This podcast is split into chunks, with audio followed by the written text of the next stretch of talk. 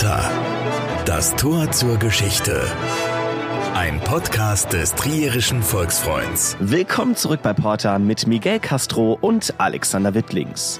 Ein Stück Weimarer Bauhauskultur in Trier. Heute geht es um einen ganz besonderen Trierer, nämlich Hans Proppe, Künstler und Lehrer. Er war in einer eher spießigen Zeit Reformanhänger und Vorreiter für Dinge wie sachlichen Bauhausstil, Vegetarismus oder teilweise auch esoterische Themen. Und als Expertin zu Hans Proppe haben wir wieder einmal Bettina Leuchtenberg bei uns. Sie ist Historikerin, freie Mitarbeiterin beim Stadtmuseum in Trier. Schön, dass Sie da sind. Vielen Dank.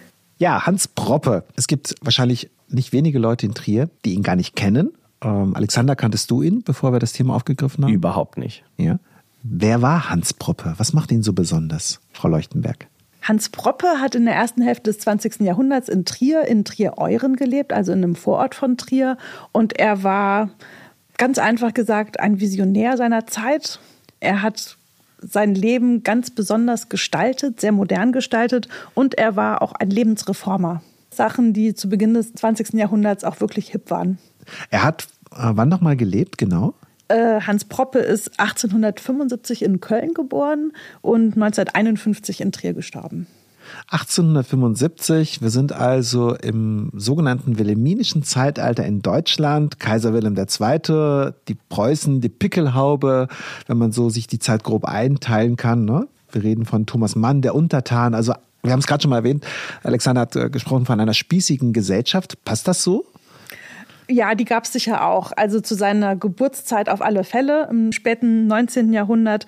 Er hat dann in Köln erstmal eine Ausbildung gemacht, ganz bodenständig, und ist dann aber nach Berlin gekommen. Und Berlin war dann zu der Zeit schon viel, viel moderner. In Berlin gab es ganz, ganz andere Ideen. Da gab es Sozialkritiker, da gab es Reformideen, da gab es Ideen, anders zu leben als in einem Eigenheim. Da haben die Menschen sich anders gekleidet, da haben sich die Künstler getroffen, und in diesen Kreis ist Hans Proppe auch reingeraten. War ja natürlich auch eine Großstadt damals, ne? Genau. Spätes 19. Jahrhundert. Auf alle Fälle. Und der Hans Proppe ist ein gebürtiger Kölner. Aus welcher Familie kommt er denn? Hans Proppe ist ein Schreinerssohn. Also sein Vater war Schreiner, hat einen ganz bodenständigen Beruf gehabt. Er war das jüngste von 6 Kindern, und viele seiner Geschwister sind auch so ein bisschen künstlerisch tätig gewesen. Also 2 seiner Brüder haben auch Architektur studiert. Eine Schwester von ihm war Modedesignerin. Also das war schon ein relativ kreatives Haus, in dem er aufgewachsen ist.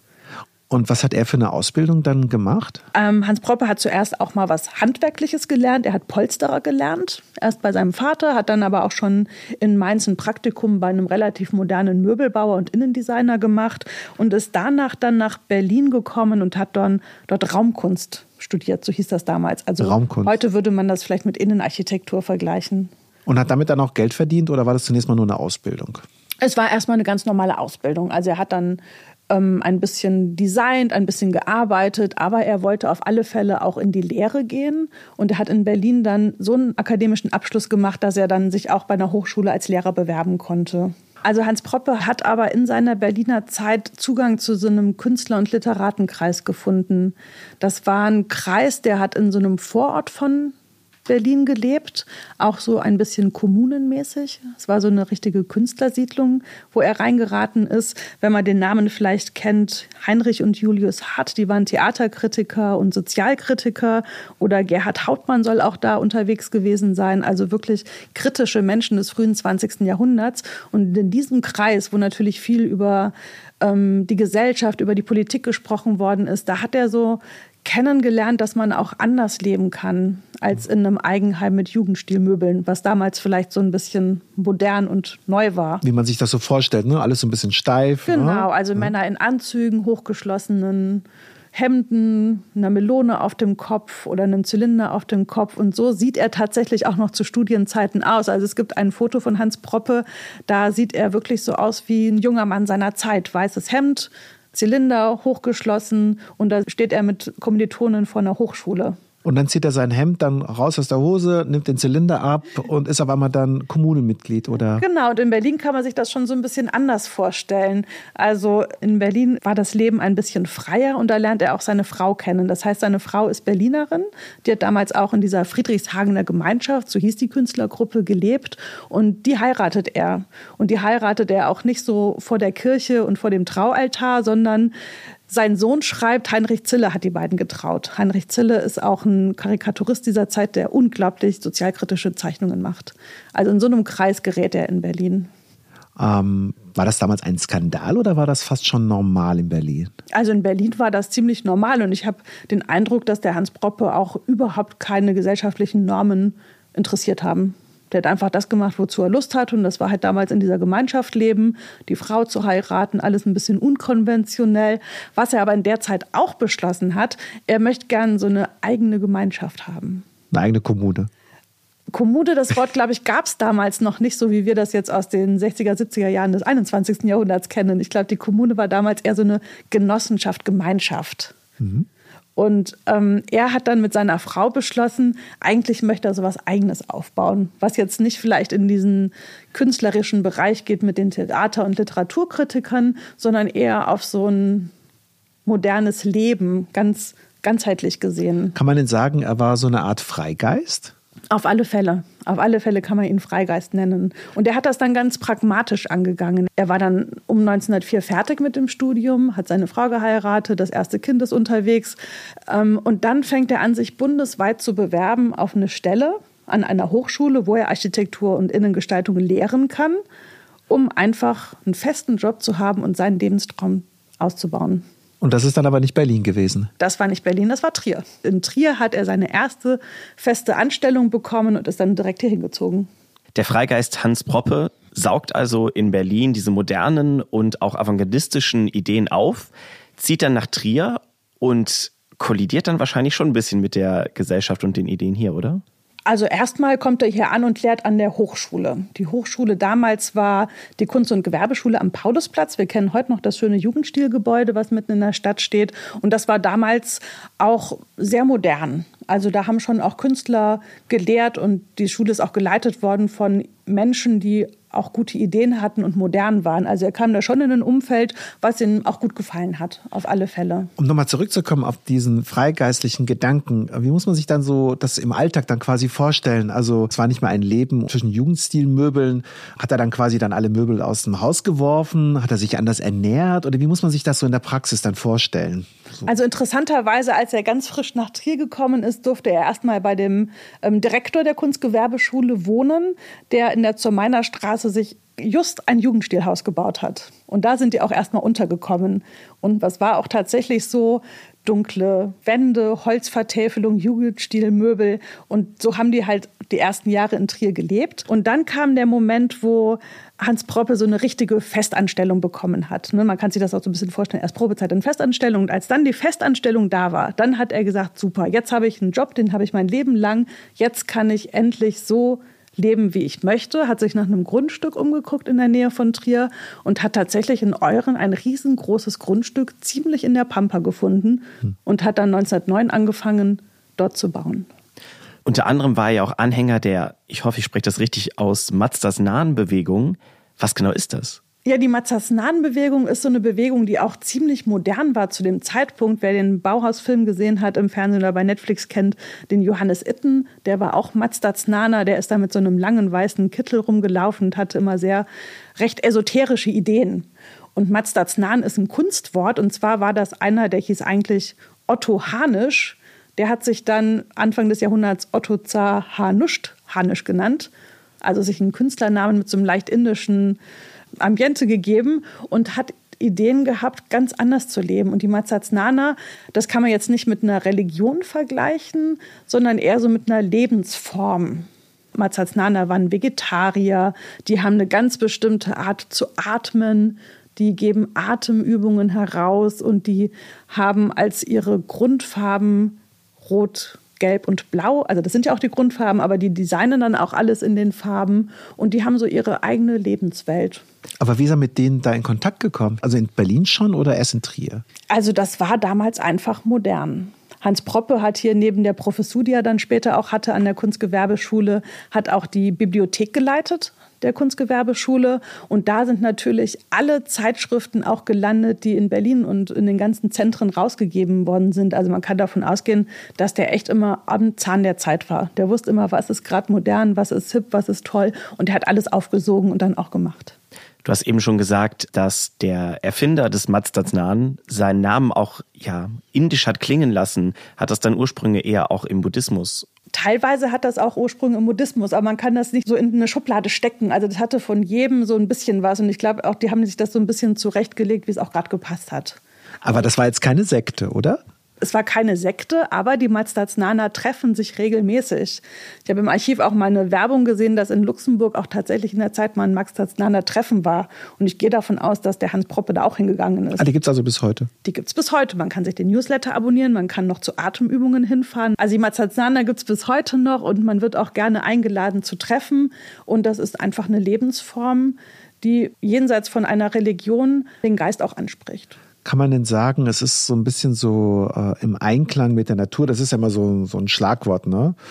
Zurück zu den Wurzeln der Natur oder? Ja, also dieses Zurück zu der Natur hat bei Hans Proppe auf alle Fälle gezogen. Er hat sich in Euren dieses große Grundstück gekauft und das richtig gärtnerisch angelegt, dass er auch als Selbstversorger über die Runden kam. Aber hat er das auch selber gebaut oder hat er das bauen lassen? Also das große Grundstück ist so mehrgeteilt, das hat so mehrere Ebenen. Es gibt einmal das große Wohnhaus, wo er mit seinen inzwischen 3 Kindern und seiner Frau lebt. Dann gibt es verschiedene kleinere Häuser, wo Gäste unterkommen können. Und es gibt den ganzen landwirtschaftlichen Bereich für die Selbstversorgung.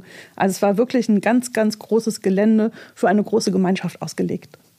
Jetzt ist Vegetarismus in unserer heutigen Zeit ja schon lange angekommen. Wenn man in ein Restaurant geht, gibt es auch vegetarische Alternativen. Aber damals, Anfang des 20. Jahrhunderts, war das wahrscheinlich noch alles deutlich schwieriger, oder? Also auf alle Fälle war er eine Zeit lang auch Vegetarier, aber das war auch eine moderne Sache damals. Es gab ja nicht nur ihn mit seiner gemeinschaftlichen Lebensform. Es gab auch in Italien den Monte Verità, der ist ziemlich bekannt. Es gab in Berlin diverse Gruppen, die gemeinschaftlich gelebt haben. Er hat das halt in einem relativ kleinen Stil dann hier in Trier umgesetzt. Und ja, er war auch Vegetarier, aber er war immer mal was anderes. Er hatte auch eine Phase, wo er möbelfrei gelebt hat, weil er da gerade Japan ganz gut fand. Das heißt, er hat dann alle seine selbstdesignten Möbel mal rausgeschmissen und dann haben alle eine Zeit lang auf dem Boden gesessen und gelebt. Also der war wirklich einer, der sich hat auch begeistern lassen von Ideen, die kamen und das immer so eine Zeit lang umgesetzt hat. Jetzt ist das ja zunächst einmal, wenn man so will, Privatsphäre. So wie er leben will, was er isst, wie er sich kleidet. Oder hat er das auch nach außen getragen? Du hast ja vorhin erwähnt, er hat in Berlin neue Strömungen entdeckt und ist nach Trier gekommen und wollte sich dann quasi in einer Art Traum erfüllen oder vielleicht auch eine neue Lebensphilosophie angehen. Ich habe jetzt vorhin schon scherzhaft von einer Kommune gesprochen. Hat er denn sowas in Trier dann auch dann tatsächlich umgesetzt? Die Gemeinschaft von Hans Proppe hat phasenweise funktioniert. Es hat im Endeffekt wahrscheinlich nicht so funktioniert, wie er sich das vorgestellt hat. Er hat ja auch immer geplant, viele Gäste da zu haben. Er hat Ann Norsten in der ganzen deutschsprachigen Presse lanciert, dass man bei ihm Sommerfrische erleben kann mit gemeinschaftlichen Wohnen, mit gemeinschaftlichen Kunstmachen. Er hat viele Künstler um sich gehabt. In diesen kleinen Häuschen, die er auch auf dem Gelände geplant hat, haben Künstler gelebt. Und tatsächlich hat er auf seinem Grundstück auch wie ein Lebensreformer gelebt. Also es gibt ein tolles Foto von 1920. Da sieht man den Hans Proppe in so einem Leinenkleidchen, ganz, ganz schlicht gekleidet. Seine Frau hat ein besticktes Leinenkleidchen und die 3 Söhne haben auch Leinenkleidchen an. Die hatten es in der Grundschule Euren damit wahrscheinlich nicht so leicht. Ich wollte gerade sagen, also er ist damit auch in der Öffentlichkeit entsprechend zu. Also zumindest gelaufen. So im privaten Schulumfeld. An der Hochschule selber hat er das Kleidchen nicht angehabt, aber er war schon auch anders gekleidet als die anderen Professoren. Also da hat schon auch bei den Professoren der Stil schwarzer Rock oder schwarze Weste mit Hemd war da angesagt, aber er hat dann immer schon so eine bestimmte Kette angehabt, wo die Leute auch mal doppelt gucken mussten, was ist das denn für einer. Also er hat schon so ein bisschen nach außen gezeigt, dass er anders lebt als die anderen. Aber jetzt auch nicht so, dass er damit anecken würde, das jetzt auch nicht. Also er war auch akzeptiert. Und die Lebensreform, das ist ja eine Strömung gewesen in Deutschland im späten 19. Jahrhundert. Zu der gehörte ja auch die FKK-Kultur. Hat er das auch praktiziert? Eine Zeit lang hat er auch die FKK praktiziert auf seinem Grundstück in Euren, ja. Apropos Haus, wir haben es ja vorhin schon erwähnt, er hat sich ja eins bauen lassen in Trier. Ich habe mal ein Foto gesehen, wenn ich es richtig verstehe, es ist recht nüchtern aufgebaut, ne? Man könnte fast schon sagen, sachlich. So ähnlich wie ja auch später das Weimarer Bauhaus ja auch einen gewissen Stil propagiert hat, ne? Neue Sachlichkeit. Ist er da so ein bisschen seiner Zeit voraus gewesen oder war das einfach auch eine damalige Strömung in Architektur? Also Hans Proppe hat 1909 angefangen, sein Haus zu bauen. Das Bauhaus hat sich 1919 gegründet, also 10 Jahre später. Und er war mit dem Bau, den er sich in Euren hingestellt hat, auf alle Fälle sehr, sehr fortschrittlich. Wenn man sich andere Häuser von 1909 in Trier oder auch überhaupt ansieht, die sind schon eher jugendstilig. Man sieht viel Fassadendekor, man sieht verschiedene Materialien, Backsteine plus Putz oder auch eine farbige Fassade. Das alles hat das Proppe-Haus in Euren nicht. Das ist ganz, ganz glattes, weißes Gebäude. Und du hast es ja auch selber mal beschrieben in deinem eigenen Podcast, Kennen Sie Trier? Und der Architekt, wer war das? Der Architekt ist meiner Meinung nach Heinrich Tessenow. Tessenow ist sehr bekannter Architekt, der auch ein paar Jahre mal in Trier gelebt und gearbeitet hat, als Kollege von Hans Proppe. Er ist aber nicht lange in Trier geblieben. Er ist danach nach Dresden-Hellerau, wo er dann die Hellerauer Gemeinschaft gegründet hat und dort auch ganz tolle Sachen gebaut hat. Aber Proppe und Tessenow sind sich in Trier begegnet. Und wir wissen auch von der Familie, dass Tessenow Hans Proppe später auch mal in Euren besucht hat. Das heißt, da gab es eine freundschaftliche Verbindung. Und das Haus, das Proppe 1909 hat bauen lassen, das geht meiner Meinung nach auf einen Entwurf von Heinrich Tessenow zurück, der auch im Nachlass von Proppe da ist. Mhm. Und das Haus ist bis heute erhalten? Das Haus ist bis heute erhalten. Leider steht es nicht unter Denkmalschutz und ist ein bisschen umformt worden in den letzten Jahren. Das Problem an dem Haus ist es nicht, aber das Haus ist heute so wie so ein klassisches 50er-Jahre-Haus. So ein bisschen zeitlos. 1909 war das unglaublich modern und wirklich ein Hingucker. Aber heute sieht das aus wie so ein relativ normales Einfamilienhaus. Man kann heute vom Äußeren, wenn man das Jahr nicht weiß, gar nicht mehr so richtig sehen, wie früh das eigentlich gebaut worden ist und wie modern das zu seiner Zeit war. Und kann man das eigentlich besichtigen oder ist es im Privatbesitz? Das Haus ist in Privatbesitz. Da kann man nicht reingehen, außer man fragt vorher mal lieb an. Es gab einmal die Tessenow-Gesellschaft, die sich international trifft. Die hat das Haus mal besucht und dann durften wir auch reingehen. Also dann waren wirklich Architekten aus der ganzen Welt hier, die sich jedes Jahr irgendein besonderes Tessenow-Haus angucken und die haben mal Trier besucht und da durften wir auch reingehen. Da war die Familie, die da drin wohnt, auch total stolz. Ah, krass. Ja, in Euren. Irrer von Euren ist er ja mal bezeichnet worden, haben wir zumindest mal bei uns im Archiv lesen können in einem älteren Beitrag. Stimmt das eigentlich? War der wirklich ein anderer, der da auffiel oder ist er da einfach, du hast es schon selber gesagt, einfach auch dann klargekommen? Also ich finde den Begriff Irrer von Euren schwierig, weil wenn man jemand hat, der anders lebt, heißt das ja nicht, dass man direkt irre ist. Ich kann mir schon vorstellen, dass Hans Proppe anders gelebt hat, dass das auch wirklich was Besonderes war. Ich weiß auch von Zeitzeugen, die dann nicht sonntags da spazieren gehen durften mit der Familie, weil die Familie Proppe da nackt im Garten war. Das gibt's alles, aber das ist für mich kein Grund, den als irre zu bezeichnen. Er war der Zeit voraus und das war für die Trierer vielleicht irre, aber Hans Proppe war kein Irrer. Er war ja kein Radikaler in dem Sinne. Also ich habe das Gefühl, auch was man in Zeitungsausschnitten liest, er war in der Gesellschaft sogar anerkannt. Er war bei jeder Ausstellung mit dabei, die derzeit in den Trier gelaufen ist von der Kunstgewerbeschule aus. Er hat Möbel designt, auch für andere Professuren. Er hat ja neben der Professur auch als Möbeldesigner andere Familien bestückt. Das heißt, man konnte bei ihm auch Möbel in Auftrag geben. Und wir wissen auch von anderen Familien, die komplett mit Proppe-Möbeln ausgestattet waren. Und wie sahen diese Proppe-Möbel denn aus? Kannst du da ein Beispiel nennen? Also die Möbel von Hans Proppe sind unglaublich schlicht. Sie sind mit einer Holzart mit ganz kubischen Formen gestaltet. Also wenn man sich zum Beispiel so einen Sessel vorstellt, der hat die Form eines Quadrates. Das heißt, die Sitzfläche ist quadratisch, die Fußstempel sind quadratische Holzer und auch die Armlehne und die Rückenlehne sind quadratisch. Das alles ist nicht besonders gemütlich, aber es ist praktisch, weil Hans Proppe hat sie die Idee von einem Modulmöbel gehabt. Das heißt, auf diesem quadratischen Sessel konnte man eine quadratische Platte legen, aus Holz oder aus Glas und hatte einen Tisch. Dann hat er zum Beispiel Dreieckshöckerchen gestaltet, die kann man heute bei Ikea kaufen.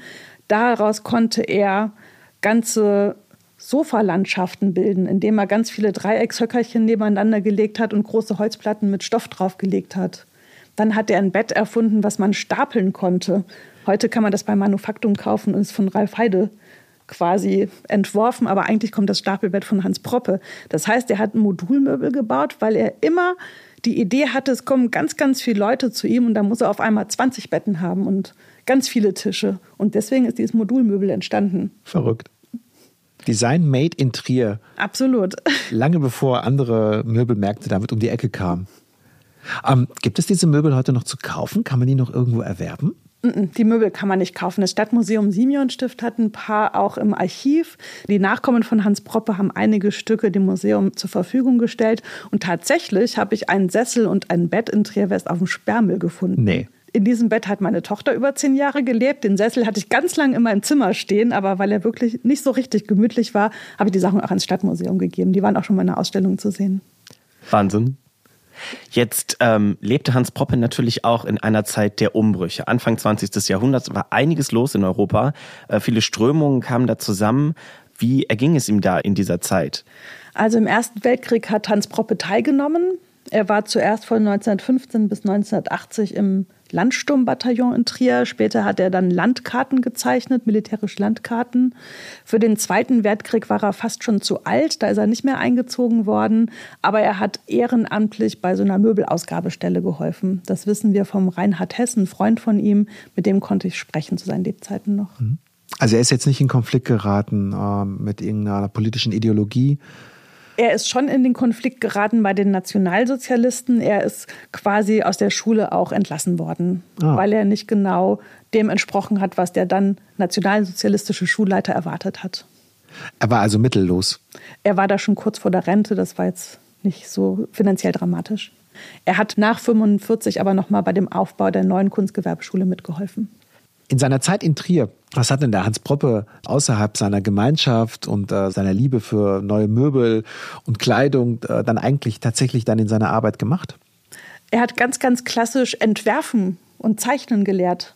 Also man musste quasi, wenn man an der Kunstgewerbeschule Schüler war, hat man ganz akribisch zeichnen gelernt. Dafür gab es eine Vorbildersammlung, die hat Hans Proppe auch geführt. Und diese Vorbildersammlung kann man sich vorstellen wie so ein Panoptikum von allem, was es so gibt.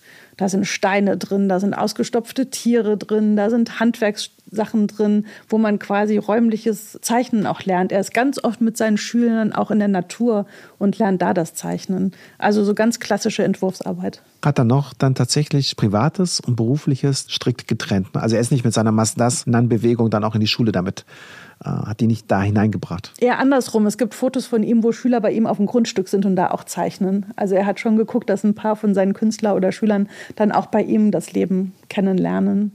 Jetzt gab es ja im Sommer 2023 eine Ausstellung im Trierer Stadtmuseum zu Hans Proppe. Aber darüber hinaus war jetzt gar nicht so viel über ihn bekannt. Es gibt zum Beispiel gar keinen Wikipedia-Eintrag zu ihm. Wie kommt das? Das ist schade, das kann ich gerne nachholen. Ich glaube, den schreibe ich demnächst in Wikipedia-Eintrag. Ja, Hans Proppe ist, glaube ich, eher so bekannt unter den Leuten, die sich für die Zeit interessieren. Also die Weimarer Republik und das aufstrebende moderne Kunstsein spannend finden. Also die Ausstellung von Hans Proppe im Simeonstift, die wird wirklich gerne geguckt und deswegen ist sie jetzt auch zum 3. Mal schon entstanden. Seit die Ausstellung das erste Mal 2017 gezeigt worden ist, sind öfter mal Sachen auch verliehen worden. Also mehrere Möbel von Hans Proppe waren 2019 auch im Landesmuseum Mainz zu sehen in der Bauhausausstellung. Und die komplette Proppe-Ausstellung wurde 2019 auch zum Jubiläum vom Bauhaus in Weimar in der Bibliothek der Bauhaus-Universität gezeigt. Also das Interesse ist schon da und in den Fachkreisen ist er bekannt, würde ich sagen. Aber die eigentliche Geschichte von Hans Proppe kam erst durch seinen Nachlass wirklich an die Öffentlichkeit, oder? Ja genau, die Stadt Trier oder das Stadtmuseum Simeonstift und damit die Stadt Trier hat den privaten Nachlass der Familie Proppe bekommen. Und das war so der Anfang, dass man überhaupt über den Mann recherchieren konnte und die Geschichte erstmal entwickeln konnte. Und das kam so, ich habe 2001 eine Magisterarbeit über das Haus geschrieben, das war eine architekturhistorische Magisterarbeit und das habe ich ein bisschen auch publiziert. Und 2009, da war das Haus genau 100 Jahre alt, da habe ich einen Artikel über das Haus geschrieben und diesen Artikel hat die Familie Proppe dann auch gelesen. Und interessanterweise gibt es einen Enkelsohn von Hans Proppe, der ist als Kind schon nach Amerika ausgewandert, der heißt auch Hans Proppe, der hat seinen eigenen Namen gegoogelt und hat dann nicht sich und er ist Fotograf und Filmemacher und seine Werke gefunden, sondern seinen Großvater. und hat sich erinnert, ja klar, er war als Kind ja auch in Trier und ich habe ja ganz viel mitgenommen nach Amerika. Und er hat dann eine E-Mail ans Stadtmuseum geschickt, der Hans Proppe aus Kalifornien, und hat gesagt, ich habe ja noch eine ganze Kiste mit Fotografien, wäre das nicht was für das Stadtmuseum? Und wir waren natürlich hellauf begeistert, weil wir wussten schon relativ viel. Ich konnte in meiner Magisterarbeit auch private Nachforschungen machen, was es gibt. Aber dann hatten wir endlich mal Fotografien und Zeichnungen vor uns liegen. Das ist schon der Jackpot. Das war super. Das war wirklich richtig toll. Und der Hans Proppe aus Kalifornien hat dann geschrieben, ja, ich habe keine Nachkommen, ich weiß nicht wohin, ich schenke das jetzt alles der Stadt Trier. Und das war die Idee, das alles mal aufzuarbeiten, und so ist auch die Ausstellung entstanden. Und nur über die Fotografien und Zeichnungen wissen wir tatsächlich, wie die auf dem Berg in Euren gelebt haben. Eine späte Würdigung für einen Künstler, den es aus Köln via Berlin nach Trier verschlagen hat, der hier dann auch Wurzeln schlug und auch mit Sicherheit auch das kulturelle Leben der Stadt bereichert haben dürfte, ne? Auf alle Fälle, ja. Frau Leuchtenberg, vielen Dank. Vielen Dank für die Einladung. Ja, und weitere Infos und Fotos von Hans Proppe und auch zur Arbeit von Bettina Leuchtenberg findet ihr auf volksfreund.de/porter. Wenn ihr mit uns in Kontakt treten wollt, könnt ihr das ganz einfach per Mail an podcast@volksfreund.de. Wir freuen uns, von euch zu hören. Bis dahin, bleibt neugierig. Trierischer Volksfreund. Entdecken Sie unser komplettes Podcast-Angebot unter www.volksfreund.de. Verpassen Sie keine neue Folge und abonnieren Sie uns überall, wo es Podcasts gibt.